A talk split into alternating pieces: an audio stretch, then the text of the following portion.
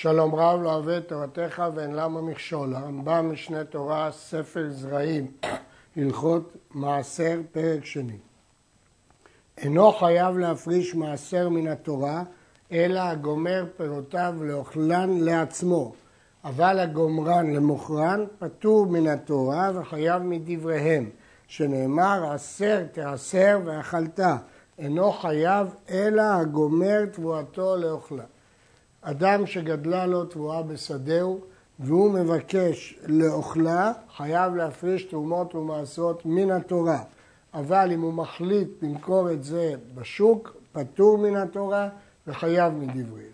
אם הוא חשב וגמר בדעתו לאוכלם, אפילו שאחר כך ימכור, חייב מהתורה. אם הוא גמר בדעתו למכור לשוק, אפילו שאחר כך יאכל, חייב מדי רבנן.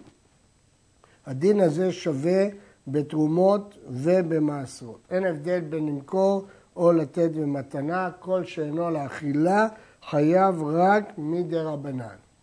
ואסור למכור את זה עד שהוא ייאסר. וכן הלוקח פטור מן התורה, שנאמר תבואת זרעיך וחייב מדבריהם. במה דברים אמורים? בשל לקחן אחר שנגמרה מלאכתן ביד מוכר. אבל אם נגמרה מלאכתן ביד לוקח, חייב להסר מן התורה. כמו שאמרנו, שמי שקוצר את תבואתו על מנת למוכרע פטור מן התורה וחייב מדרבנן, כך ההפך. אדם שקונה פטור מן התורה, שנאמר תבואת זרעיך מן התורה רק על מה שגדל בשדה שלך, אבל מה שקנית פטור מן התורה וחייב רק מדרבנן. אבל אם הוא לקח את זה קודם מרוח, אנחנו בהמשך נלמד מה זה מרוח, העיקרון הוא גמר המלאכה, והוא מריח את זה, אז הוא חייב להסר מן התורה. הדין הזה חשוב מאוד, כיוון שאין מפרישים מן החיוב על הפטור. כלומר, אם גדלו לו זיתים או ענבים בתוך שדהו, הוא לא יכול להפריש מהם על זיתים וענבים שהוא לוקח מהשוק, ולהפך, הוא לא יכול להפריש מזיתים וענבים שהוא לוקח מהשוק על זיתים וענבים שבתוך ביתו, כי אלה חיובם מדרבנן ואלה חיובם מן התורה. פירות שאינן ראויים לאכילה בקוטנן, כגון הבוסר וכיוצא בו, אינם חייבים במעשרות עד שיגדילו ויעשו אוכל, שנאמר מזרע הארץ, מפרי הארץ. פירות קטנים שלא יכולים לאכל כשהם קטנים, מפני שהם בוסר, הפרי לא נגמר, הם לא ראויים. וכיוון שהם לא ראויים, אינם חייבים במעשרות עד שיגדילו ויעשו אוכל. וכן התבואה והקטניות, דעת הרמב"ם שקטניות חייבים במעשרות מן התורה, הם כלולים בכלל תבואה. אז התבואה והקטניות, אם הם קטנים, פטורים, שנאמר, עשה תעשה את כל תבואת זרעיך, עד שתעשה תבואה, וזוהי עונת המעשרות. וקודם שתגיע התבואה והפירות לעונה זו, מותר לאכול מהם כל מה שירצה ובכל דרך שירצה. לכן התנאי הראשון לחיוב תרומות ומעשרות הוא שהגיעו לעונת המעשרות, זהו המושג הראשון.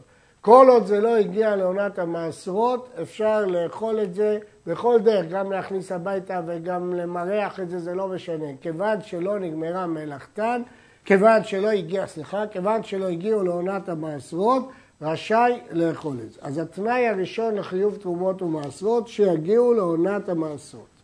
בהמשך נלמד בפירוט מהי עונת המעשרות, אבל באופן עקרוני כשהם קצת ראויים. פירות שהם ראויים לאכילה בקוטנן, כגון הקישואים והמלפפונות, שאין מניחים אותם אלא כדי להוסיף לגופן, אבל ראויים הם מתחילה לאכילה, הרי אלו חייבים במעשר בקוטנן, שבתחילת יציאתם באו לעונת המעשרות. אם יש פירות, שגם כשהם קטנים הם בשלים, אלא שמניחים אותם בשביל הגודל, כדי שיהיו פירות יותר גדולים. כבר כשהם קטנים הם חייבים, למרות שדרך בני אדם לקטוף אותם כשהם גדולים, זה רק מפני שהם רוצים אותם יותר גדולים. אבל מבחינת הבשלות שלהם, כבר כשהם קטנים הם בשלים, ודאי שהם חייבים במעשרות. איזוהי עונת המעשרות? עכשיו נדון מה ההגדרה של עונת המעשרות. משיגיעו הפירות להיזרע ולצמוח. לומדים מהפסוק, עשר תעשר את כל תבואת זרעיך, דבר שאם זרעים אותו, הוא יוכל לצמוח. זאת ההגדרה ההלכתית. בהמשך נראה איך מתרגמים את זה בכל פרי ופרי. הכל לפי מה שהוא הפרי. כיצד? התאנים, משיעשו רכים כדי שיהיו ראויים לאכילה, אחר ארבע ועשרים שעות משעת אספתם.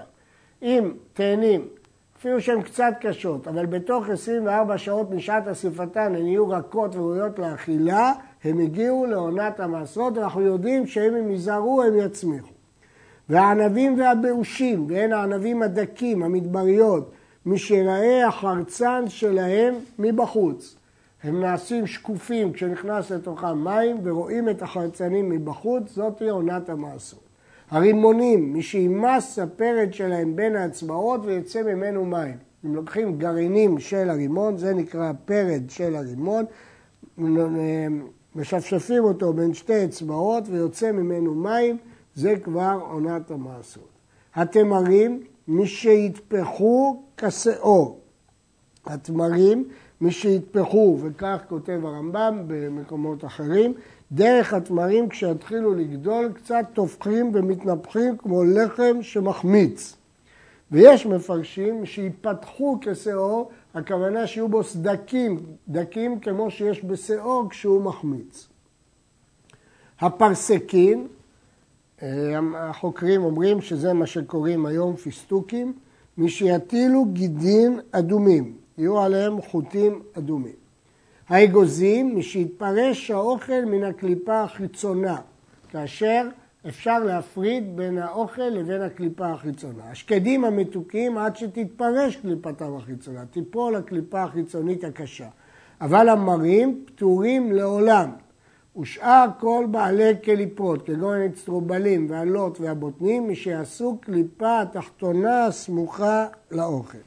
אצטרובלים הוא פרי שגדל על הארזים, הלוט, הבוטנים, יש אומרים שהבוטנים הם הפיסטוקים שאמרנו קודם, יש בזה אה, דעות שונות. ברור שזה לא הבוטנים של ימינו, הם כנראה סוג של אה, פיסטוקים. בגמרא קוראים להם הפיסטוקים. בערבית קוראים לזה فستق. זה מה שנקרא היום אה, פיסטוקים. מה שאמרנו קודם, פרסקים, יש דעות שונות מה זה הפרסקים. בכל אופן, הפירות האלה, כפי שמזהים אותם, ההגדרה שלהם כפי שאומר הרמב"ם. הזיתים, משיעשו שמן אחד מתשעה ממה שהם ראויים לעשות שיגמרו, וזהו שליש שלהם. בדרך כלל פירות כשהגיעו לשליש גידולם אפשר לזרוע אותם ולהצמיח והם חייבים במעשרות. המקבילה בזיתים לשליש הוא אחד מתשעה שמן ממה שראויים לעשות שיגמרו. שני השיעורים האלה הם שווים. או שליש מגידול הזיתים, או תשיעית מכמות השמן שתצא מהם. התפוחים והאתרוגים, מי שהתעגלו, מפני שהם ראויים לאכילה כשהם קטנים. אה, האוג והתותים, מי שיעדימו, וכל האדומים, כל שדרכם להדים, מי שיעדימו. החרובין, מי שיעשו נקודות נקודות שחורות, וכן כל שדרכן להשחים מי שינקדו. האגסים והקרוסטמלים והפרישין והעוזרדין, הקרוסטמלים זה מיני אגסים קטנים, החבוש, הפרישים הם החבושים, העוזרדין זה פרי אה, לבן קטן, כל אלה מי שיעשו קרחות קרחות לבנות, וכן כל שדרכן להלבין מי שיקרחו קרחות. התבואה משתביא שליש, כשהיא תגיע לשליש גידולה.